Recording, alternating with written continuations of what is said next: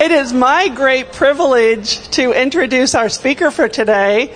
Today's speaker is Keith Moulton. He and his wife Karen have been in serving in Lyon, France with Christar for the last 23 and a half years. They have four kids scattered about the earth and um, they're a great family to get to know. If you want to spend some time with them, make sure that you visit them this morning while they're here.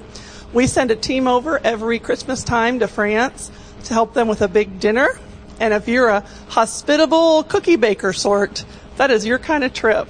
It would be a great blessing for them to host you. Bonjour. We are excited to be here again, uh, to be with you again after three uh, three years, I guess it's been.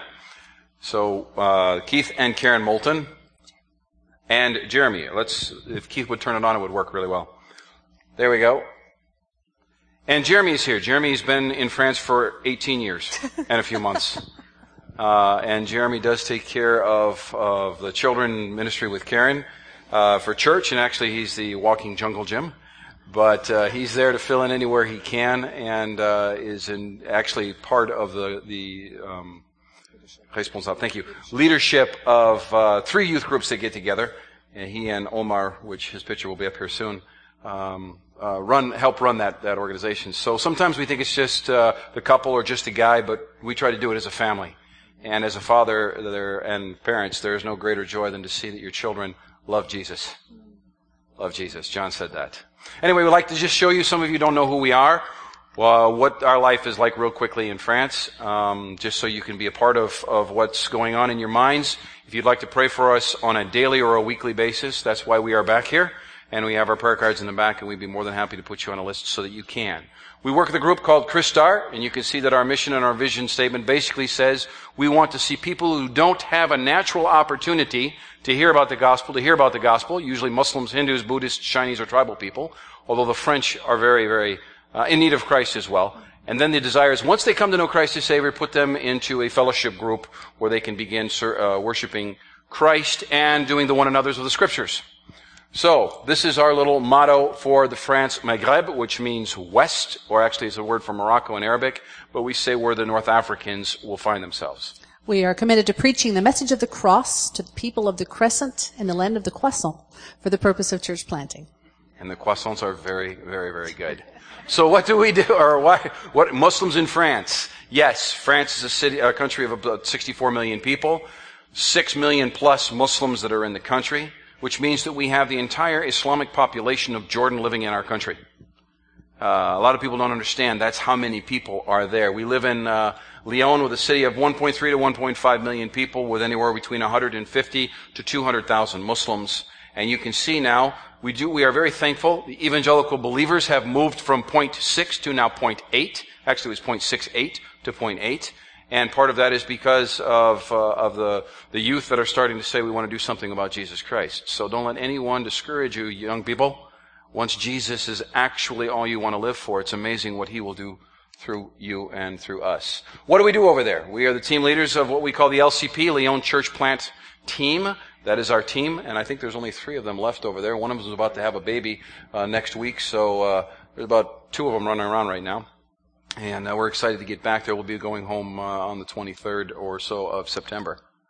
Le Phare, which means the lighthouse. This is um, our ministry center. It's 3,000 3, feet square square feet. There we go. Uh, ministry center. And uh, Karen, you can take it away from the kitchen there. Yes, we spend a lot of time in the kitchen because the primary ministry that we have in France is hospitality. The North Africans have, have taught us so much about opening your heart and your home. And we put this into practice as well as we reach back out to them. So a lot of the activities that you'll see pictures about are things that go on at the ministry center in order to reach out to the families of our community, the North African uh, families. This is a picture of our church, a little bit different because Keith and I, well, you might see, we were celebrating our 50th birthdays together this year, so we threw a 50s party. We had a lot of fun. But this is our little church group. You'll see many, many different nationalities that are represented there. Um, all of our worship services are in French and Arabic, which is a different flair uh, in order to be able to speak to the heart language of the people we work with. So all kinds of activities from having women in during the school hours so that we can have craft classes, cooking classes, just sit around uh, drinking tea and coffee, talking about marriage relationships, raising kids according to God's principles. Or uh, this was a candle making event that we did Um, that we're doing every year now in order to bring families into the ministry center because we have gospel literature. We also have the opportunity to share our testimonies. Now for us to share our testimonies as Westerners is very normal to them. What's different is when our North African believers have an opportunity to share their testimonies. Because to most Muslims, to be Arab is to be Muslim. And when they find and encounter someone whose life has been radically transformed by Jesus Christ and who has found love and forgiveness and peace and joy through Jesus Christ, that speaks volumes and it has such an impact. So you'll see different activities, whether it's a ladies' dance night. Dancing is still a very, very big part of the North African culture. We don't allow the men to come in. This is just the women that get together, and uh, we share a part of that cultural event of dancing the folk uh, folk dances. Uh, what you see now is our Easter service that we had. Again, it was in French, trans- or this actually was in Arabic, translated back into French then. And the group of believers, just the joy on their faces as they're able to worship Christ in their heart language. Kids clubs are also a big part of what we do. Jeremy helps out a lot, as Keith said, with that. We have regular events of children's clubs, but also a kids carnival, which we completely clean out the ministry center and set up games. Some of these games, actually, Pastor Brian painted.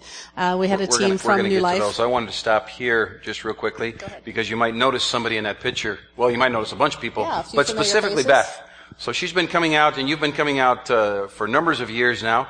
And uh, I would ask that you would seriously pray uh, and consider praying for them on a daily basis that they could get out to be with us as soon as possible because we are in desperate need of their assistance and their love for Christ in our part of the world. Yeah, and we'll plug the team again that's coming out December 6th through the 20th. It is a lot about baking and cooking, but there's a lot more to it than that even that everybody can be a part of. So we really would encourage you to meet with those people who are uh, in charge of setting up the teams this year. So the kids, uh, I love this photo here. Samira on the left side was sharing her testimony with the woman in the middle, Hayet, uh, who has been coming many, many times because both of their children are in the, the kids corral that we started this year. The lady on the right, first time in the center, heard, she was eavesdropping on the testimony time. So curious that Samiha got a chance to share with both of these ladies at this event. And that's what it's all about. It's living Christ, it's living Jesus on a day-to-day basis, touching lives, rubbing shoulders, and letting them know that Jesus Christ is for every person. He died for all of us, not just Westerners, but also the North Africans, and He loves them very dearly. So you'll see a lot of the activities that we do with people who do know Christ and others who don't know Him yet, but are in the process of believing. It's all about spending time with people, getting to know them. Not just sharing something, saying, hey, believe this, but spending time with them and allowing them to see that we're not perfect. Mm-hmm. But we do love Jesus and Jesus loves us. We've also put together a cookbook. Now, this is full of French, Mediterranean, North African, Middle Eastern recipes. Most of these um, recipes were not written down anywhere. When you see that kitchen up there, we asked our ladies to come in and make some of their favorites. The North Africans not using recipes would grab a pinch of this and a handful of that. So when they grabbed a handful of something, I grabbed a measuring cup. They poured it into there. We wrote it down, wrote out the process. So it's really fun. There's a lot of personal tidbits. The main thing though is the, the first 16 pages of this talk about how the uh, ministry center is being used and you'll read about testimonies of people that you've seen up on the screens this morning, how God is transforming their lives, others who are not yet. So it is a prayer tool. And we would really encourage you to get one of these. They're in the foyer after the, the ceremony or the service here. Um, to get it, read through it, pray over it, be involved, and get a hunger and a burden for the North African people who we love dearly. There's so much still to be done, and it's only through prayer that God is going to work and that His Holy Spirit will move among these people. How to pray for us? They're there. Number one, that the Spirit of God would bring an understanding of who Jesus Christ is and repentance in the hearts of everyone in France, specifically in Lyon. Um, the indifference sometimes is deadening. People just don't care, or they will listen, they will respect it, they will think that is very good for you. I'm not interested. The, that's the French. The Muslim will say, we have Muhammad, you have Jesus, and let it be. What do we do about the claims of Christ? So pray for that, for true repentance to come. We'll be talking a little bit in just a few minutes, living the truth we already know, and you'll get a little bit more of an understanding of why I'm asking for that. People are watching what we say and how we live. And then that alliance or alliance, as you see, that's the name of our church, would actually live the one another's. Reconciliation does not exist in Islam as you understand it from God reconciling us through Christ to himself. It's just God's choice. So when we try to say, ask for forgiveness and be reconciled to your brothers and sisters, it's a very difficult concept to try to grasp, let alone live. So pray that they would be empowered by the Holy Spirit to do that, and that some of our leadership, leaders right now that are in leadership development would be able to stay in Lyon, so the church would continue to, to progress. So I hope that gives you a little bit of understanding of what we're doing in France. We're there, we are, uh, we've been there, as, as was said, for 23 and a half years. Thank you for what you've been doing with us since probably that entire time because our colleagues, I believe you, you are supporting as well and have been praying for them. Uh, he's now the, the, one who's responsible for Christar here in the United States. And uh, we'd just like to have a, a time now where, where we think about who really is Jesus Christ and what is our response to that. So Karen's going to sing and then we'll look at Luke chapter 14. So if you want to get your Bibles ready, we'll look at Luke 14 as soon as Karen gets done with this uh, song that, that we appreciate muchly.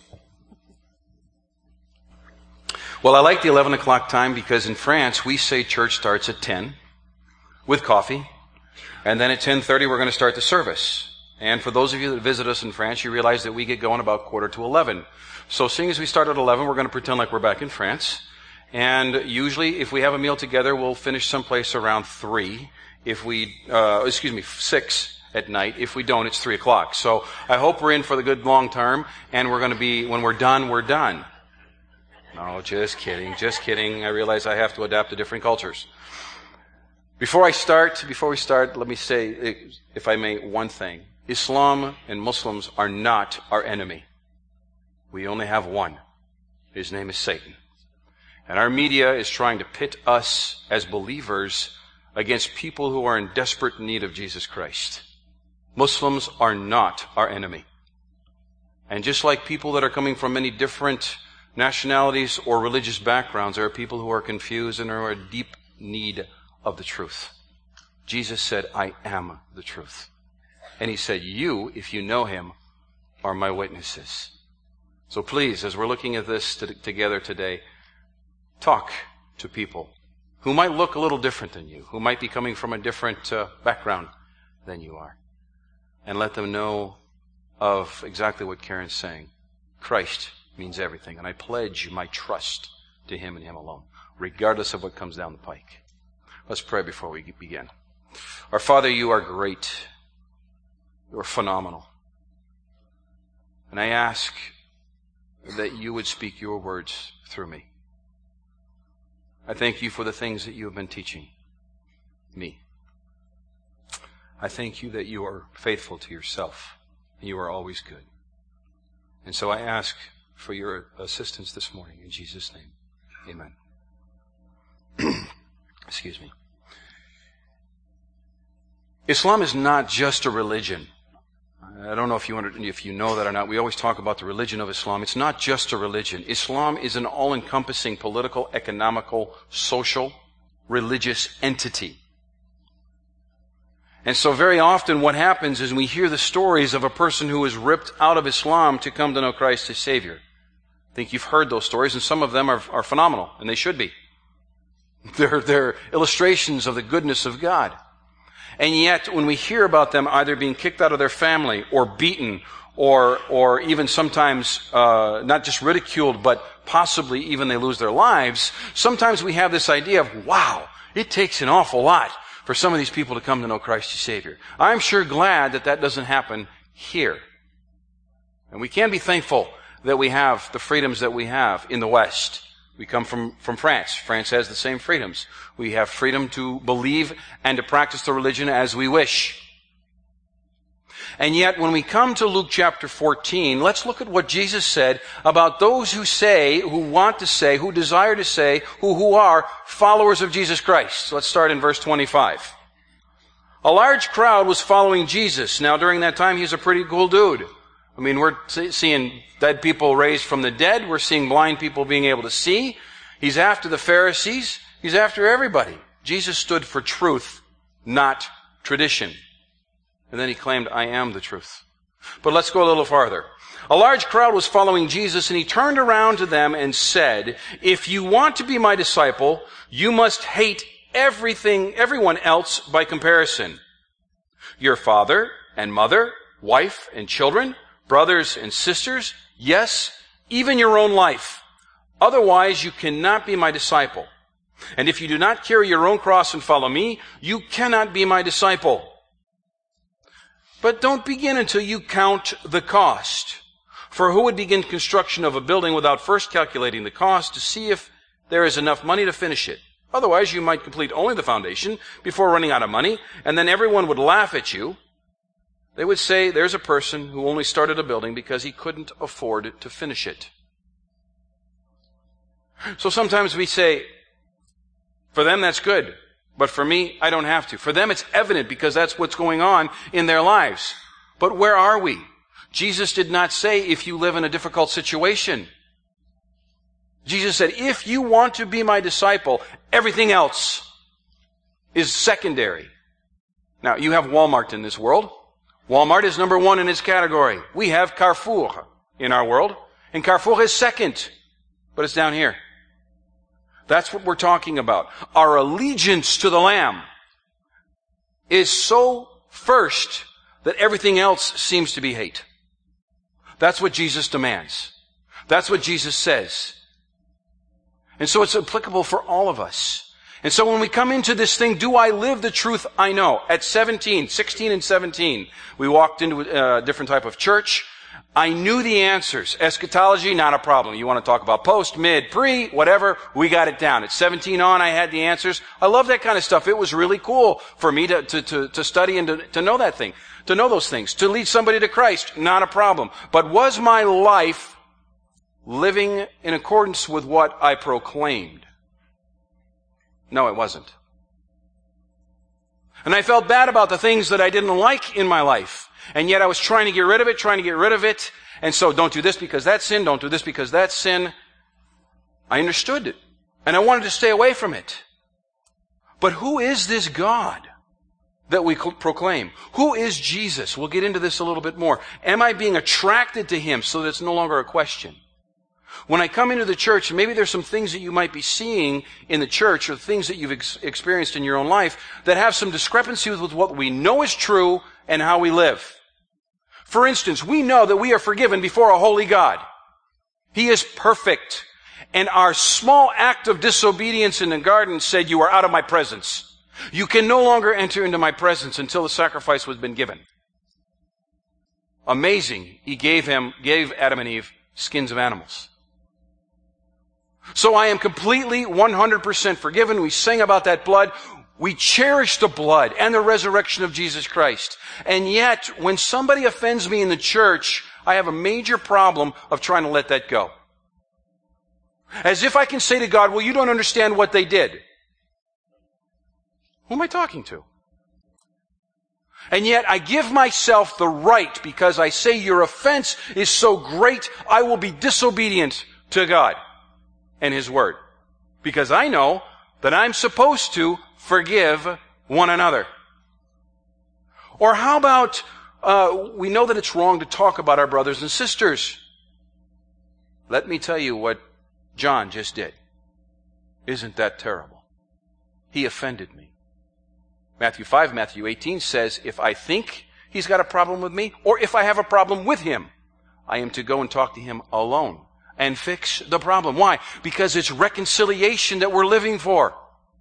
So why do I share prayer requests with five or six or ten people to figure out if I'm doing this thing correctly? Or to pray for me that I would have courage to do that. They don't have to know the situation. I need to be obedient. Ask God with me that I will be obedient. I don't want to be obedient. That's good. That's a confession. Because I want to be obedient.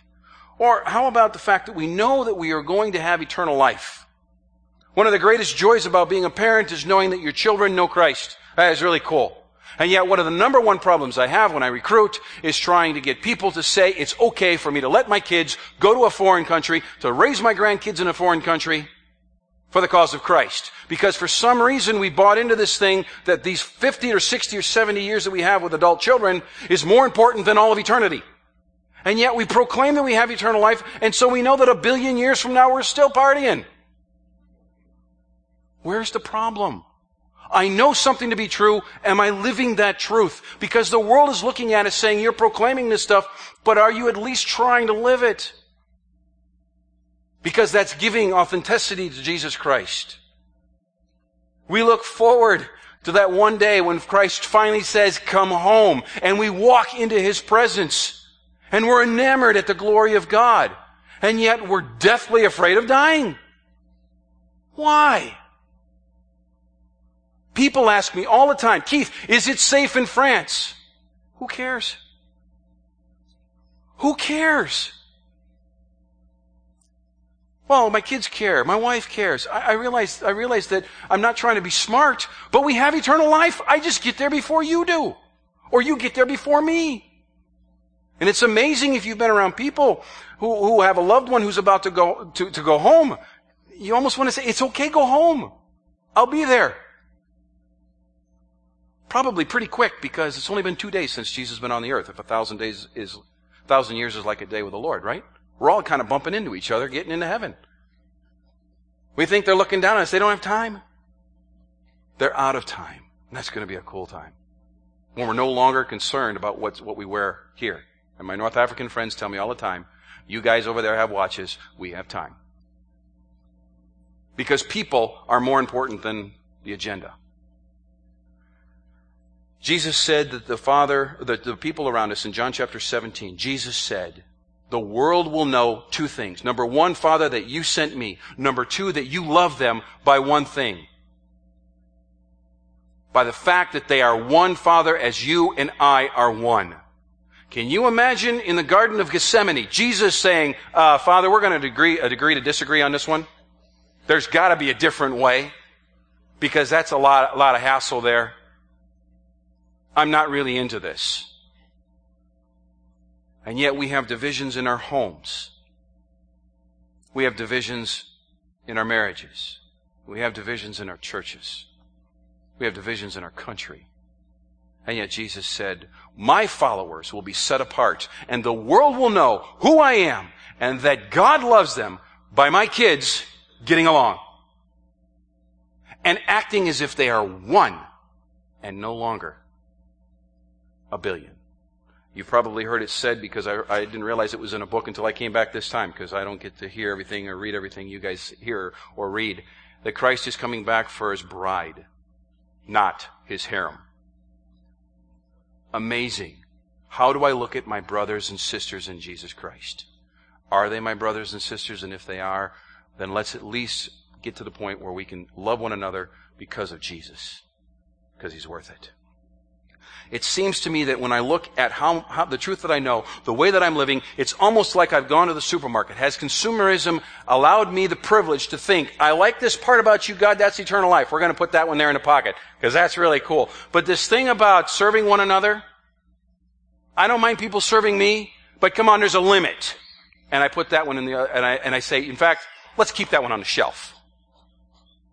I really love the fact that God is, that Jesus is with me, that He cries with me, and that He knows my in, my inner heart. Forgive? Take a risk? Mm, you gotta understand. That's just not how you made me. Adam tried that. It didn't work for him. Remember? He said, it's because of the person you gave me, the woman you gave me. That's why I sinned. It didn't work for Adam. And yet we constantly say, well, that's my personality. Or that's just the way I am. I am. Or that's the way I was brought up. I'm from the state of New York, not the city of New York, and New Yorkers have this thing about them that they're kind of crashed. Oh, ah, I'm New Yorker. When do we ever have the right to blame God for the way that I'm acting? That's what I'm doing. If you're listening to me this morning, you see, I'm not talking about surface things. I want to go to the heart. Why? Because you and I live from our hearts. That's why we say things and then don't do it. That's why at 17 I wanted to have the right answers. I wanted to see people come to know Christ as Savior, but I still wanted to have my quote unquote fun. And why at 50 I'm seeing that it's still there. They're just getting a little closer. And I want them to come into complete agreement. So the two questions I have for us this morning, number one is, do you love God? Do I love God? Primarily for who He is or primarily for what he does for me? Let me ask that question again. Do you, do I love God primarily for who he is or for what he does for me? And I don't know how many times I've said Jesus will make your life better.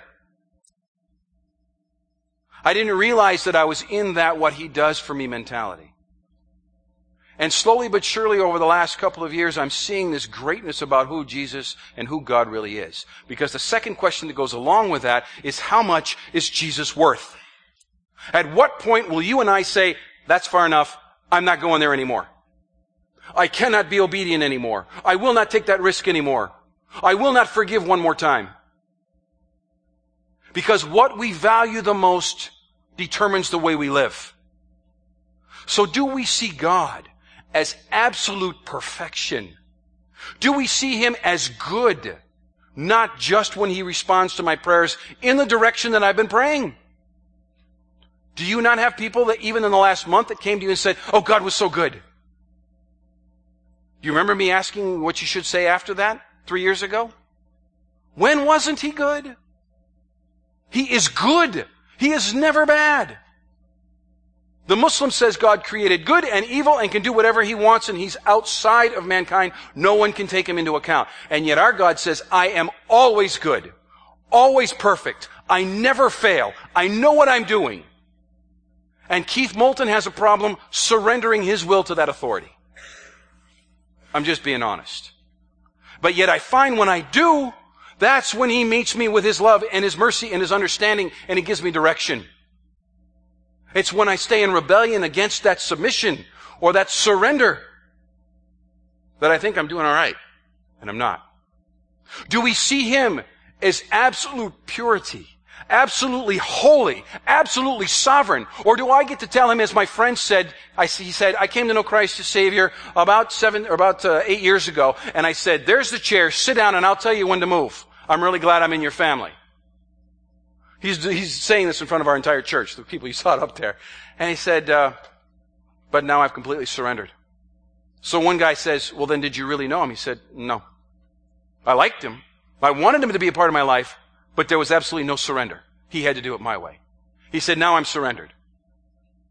So I said, hmm, that's very interesting. When you were baptized back then, were you baptized as a believer or just somebody who wanted to Christ? He said, as somebody who wanted Christ. I said, would you like to be baptized? He said, yes. So we had a baptism the next Sunday. It was really cool. The church went nuts. They thought it was great. Why? Because finally somebody realized it's a matter of surrender. Jesus said, if you want to be my disciple, surrender everything. That's pretty tough. That's pretty tough. Until we see the beauty of who he is. He is love. He is mercy. He is grace. I have that from time to time. I get it right once in a while, but not all the time. He gets it right all the time. All the time. The Holy Spirit is so cool. He knows how to do it right every time. I try to play the Holy Spirit and I mess up from time to time. I'm a little too, too forceful. I'm a little too lenient.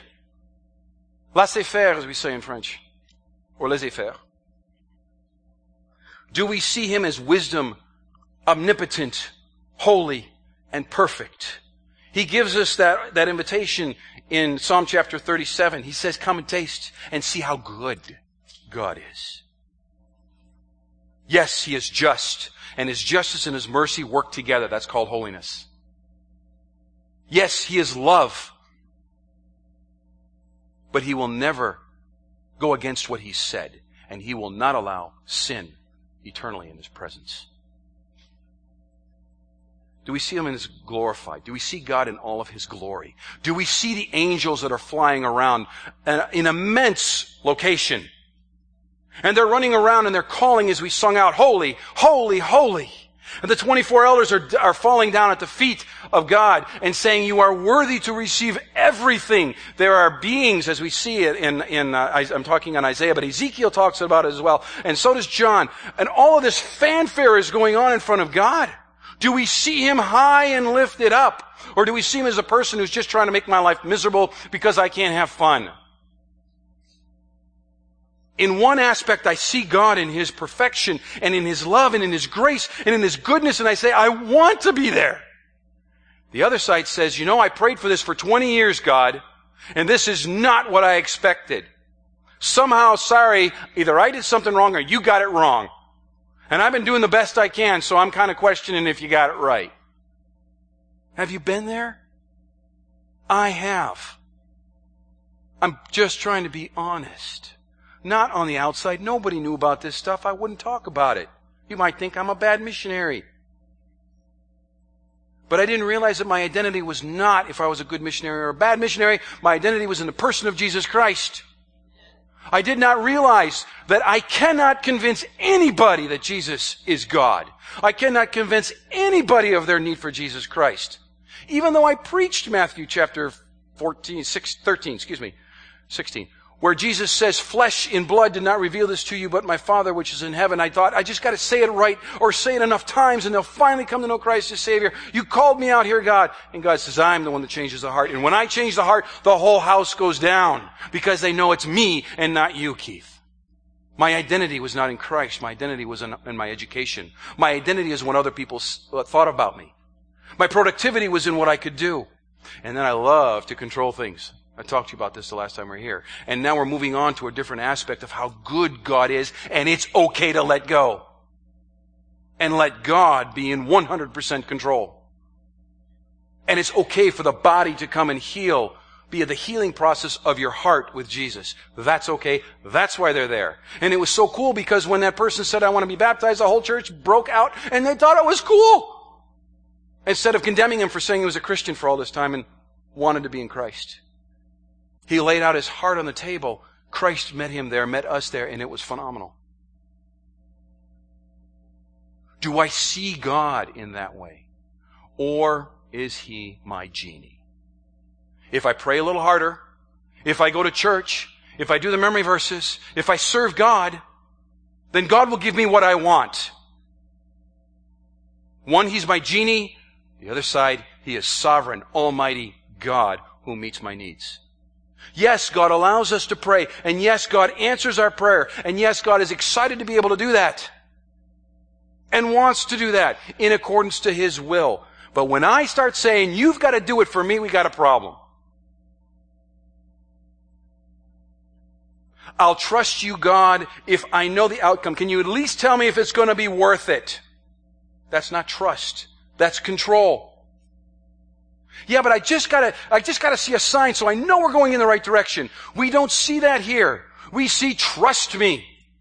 Obey me. And you'll find out how good it really is. That He is always faithful and He gets it right every time. And admittedly, there are some things that I'm just going to have to wait till I stand before Him to understand. I can't. And I've lost a lot of time trying to figure out how to explain it and now I'm just saying, I can't explain it. But I do know that He's always good. He's always faithful. And He's always right. And He is beautiful. And lovely. And drawing me into Himself. And there I find love and contentment. Not on my terms, on His terms. do we see Christ for all He really is? He is not our genie. Let's look at Numbers 23. God is not a man so he does not lie. He's not human. So he does not change his mind. Has he ever spoken and failed to act? Has he ever promised and not carried it through? Deuteronomy. The Lord our God is a devouring fire. He is a jealous God. Jealous of what? Of our worship. Why? Because he's perfect. If I'm jealous of you telling me you're a good kid, I'm egotistical. He's not because he is perfection. There is no other place. If he was to love anything more than himself, he'd be an idolater. But we love God because He's greater than we are. Isaiah says, From eternity to eternity I am God. No one can snatch, snatch anyone out of my hand. No one can undo what I have done. When we come to Jesus, let's go to John chapter 1. Who is this Jesus? My friend that I'm going to high five when I get to heaven? Probably, but not right away. Why? Because Jesus is the one that said, light exists and it existed according to John chapter 1. Everything was created by him. The fanfare of heaven, as we have said, and he says this in John chapter 17, glorify me with the glory that I had before the world began. And according to Philippians chapter 2, he took all of that right, all of that glory and said, I'm going to put it over here, and I'm going into humanity, and I'm going to show them what perfection looks like. This is perfection. This is obedience without any question whatsoever. Father, if there is another way, fine. But if not, not a question, I'm going. And I talked to a young man recently, and he said, my parents have been in this kind of business, and they're looking at me to go in the business. It is extremely lucrative, and it's something I have lived all of my life for. This is what I want to do. This is what I was made to do, and everything in it is perfect. And we were, Karen and I were having breakfast with he and his wife, and he said, and then they looked at me and they said, there's going to come a day. There's going to come a day. Don't know how far it is. When we're going to have to ask you, and we're asking it now rather than then, is your allegiance to us, or is your allegiance to your faith? And then he went back and he said, you gotta understand, everybody's expecting this from me. And this is what I have been grown up and built myself into. This is where I want to go. My wife and my children will be taken care of. I have no worries whatsoever. And I said, I know what you're saying and the struggle is there, but you already know the answer. There is no question. Don't ever question my allegiance to what you think or Jesus Christ. I have only one option is Jesus. He said, I know. And I could feel the wrestling going on in his heart when we talked to him for over two hours. And I said, I can only ask that you do what our Father says to do. There is no question to obedience when He is the greatest value of my life and I had to get off of myself and what I wanted and how I wanted to see when my kids grow up. I had to get off all of that and get on to Him and find His goodness and His greatness. And that's why I asked the question, primarily, because we love Him for what He does for us too. But primarily, do I love Him for who He is or for what He does for me? And after having a major, major drawback in the church, this is a couple of years ago, but this, the, the question still is there and being in tears and saying, how do you keep pushing through when you feel like everybody's gone against you and the things that you were living for are falling apart? How do you keep on going? I'm asking a, uh, another a missionary who was in a, something similar to what we had lived through. And he looked over at me and he said, Keith, how much is Jesus worth? Whether we like it or not, one day we said it, every knee will bow. Lord willing, many will bow because they want to. And let me take you out 150 years from right now. Because we'll probably all be dead by then, by the way. We all know that, right? We're all dying. Sorry if that's news. Um, we are. Even with new medicine, we're going to push it out 150 years. And we stand before Him and you know where you have allowed yourself to sin. You know where you've allowed yourself to say, I believe this and this is how I live. And that's okay. Unless, of course, my kids are watching and then I got to get up a little bit higher. I've done that. It's wrong.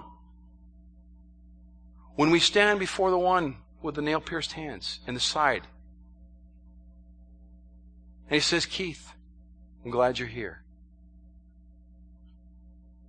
That's when we're going to have a lot of questions as to why I wasn't living what I knew at that point.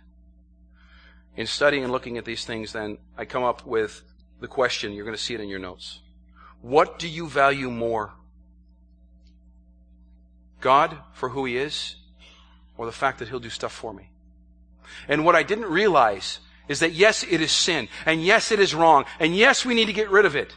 However, what I wasn't realizing is they were keeping me from enjoying who God is and obedience to Him that's absolutely phenomenal. And even more phenomenal is that for all, all, all means all, and that's all all means. I know I've said that at least twice here. All means all, and that's all all means. But according to the scriptures, all of eternity, I am rewarded for obedience. So what it's doing is I'm hanging on to these disobedient things, these sins that are holding me from enjoying who Christ is. Do I see His beauty, His grandeur, His, His loveliness? Or is it just something I want to believe and something I do on Sundays and sometimes during the week once in a while? That's where it's at. This is eternity, and that's why Jesus said, this is, I am who it's at, eh, eh, eh, and where the buck stops. It's me, guys. I'm truth. What is it about the beauty of Christ that I yet don't understand, so I will not forgive? I will not let go of, of hurts. I will continue to harbor those things in my heart and therefore miss the goodness of God.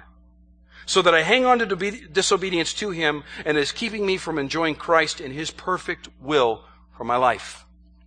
I'd like to read a story to you, something that I found. It's a little bit a part of my world. It happened a long time ago.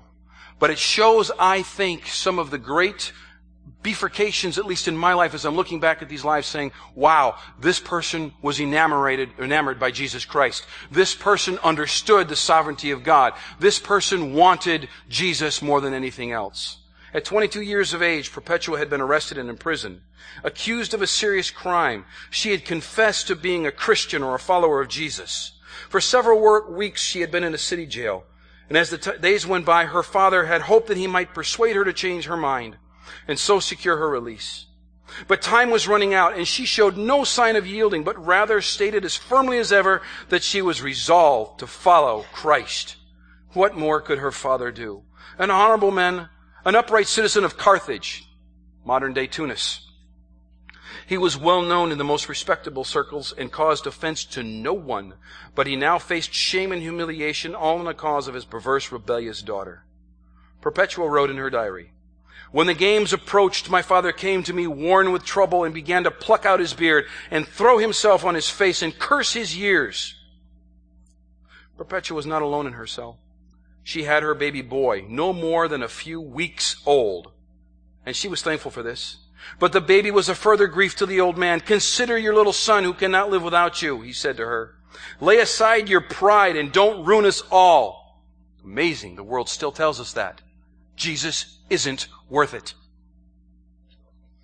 And Perpetua grieved for the child who must indeed live without her. She prayed for him that he too, as he grew, would know the way of truth and not fear to follow it. That's confidence in the sovereignty of God. Then there was Felicitas, a dear friend. Felicitas was afraid, but not of death. She was afraid that she would be left behind. Even the Roman Empire did not execute pregnant women, and Felicitas was eight months with child. She came to Perpetua and their friends and they began to pray, pray, and immediately their prayers were answered. Her labor pains began. She cried out and one of the guards laughed. If you cry out at this, what will you say when you're thrown to the beasts? Listen to this. Now I suffer what I suffer, she replied. But at that time, another will be with me who will bear my pain because I am suffering for his sake. She gave birth to a little girl. Three days later, the child was an orphan. Perpetua's heart went out to her loving father. She wished she could please him, but she knew Christ as he did not. If she denied the truth, would that, she wondered, really be of help to him? In the end, surely it would only deceive him. She must show him the way of Christ, whatever happened, and pray for him to understand. In a dream, asking God what was going to happen, she saw a narrow golden ladder set up from earth to heaven, guarded by fierce beasts at the foot, and hedged in by sides of weapon of war. She saw in her dream Satyrus, one of her three Christian men that were in prison with her. He started to climb the ladder and she followed, treading on the head of a beast and stepped on the first rung. As she reached the top, Satyrus called to her, said, Perpetua, I'm waiting for you.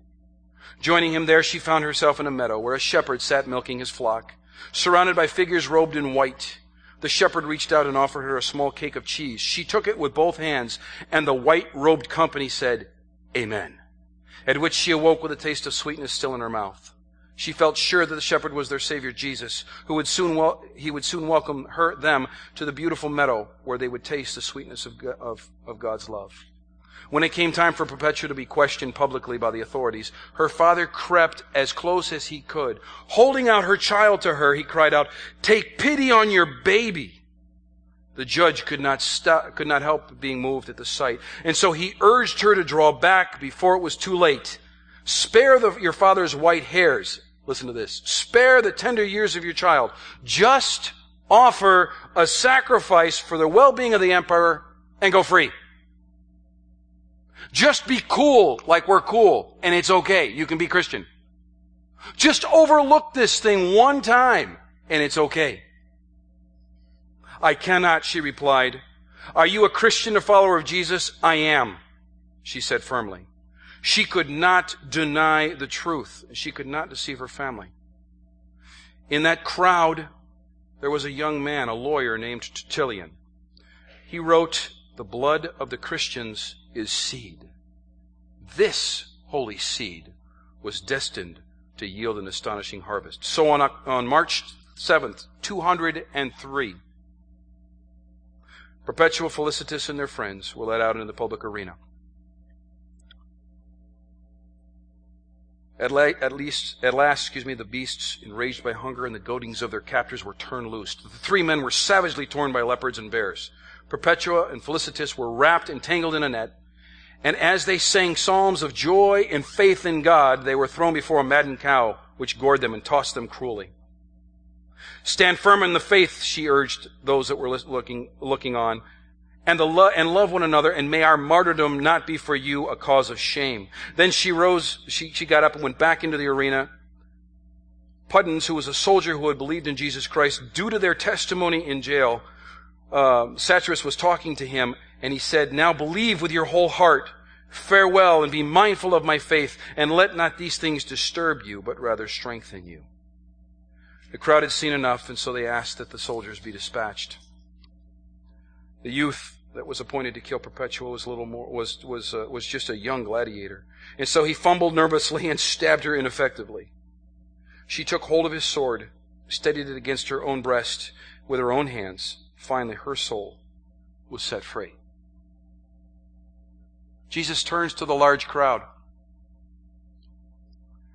and he says, If you want to be my follower, my disciple, someone who claims to love me, you must hate everyone else by comparison your father and mother, wife and children, brothers and sisters, yes, even your own life. But the same person said, And if you ever have to suffer for my sake, if you ever do this, you will receive 100 fold where you are now and eternal life to come. My friends, Jesus is worth it all for who he is. And it's amazing that in His grace, He actually responds to my prayers. And yet He does. Because I stand before you and I say the only thing that this kid has ever deserved in all of his life is hell. Praise God, there's Jesus. And praise God, God is a God who He said He is. And He is faithful. And He has saved me. And He has promised me eternal life. Let's pray. Our Father, as we see these things and we hear these things, speak to our hearts. Give us the ability to, to, to uh, live the truth that we know, to see your beauty, to see your greatness, to see your goodness, to crave you even more than we already do. Glorify your Son. I ask in Jesus' name.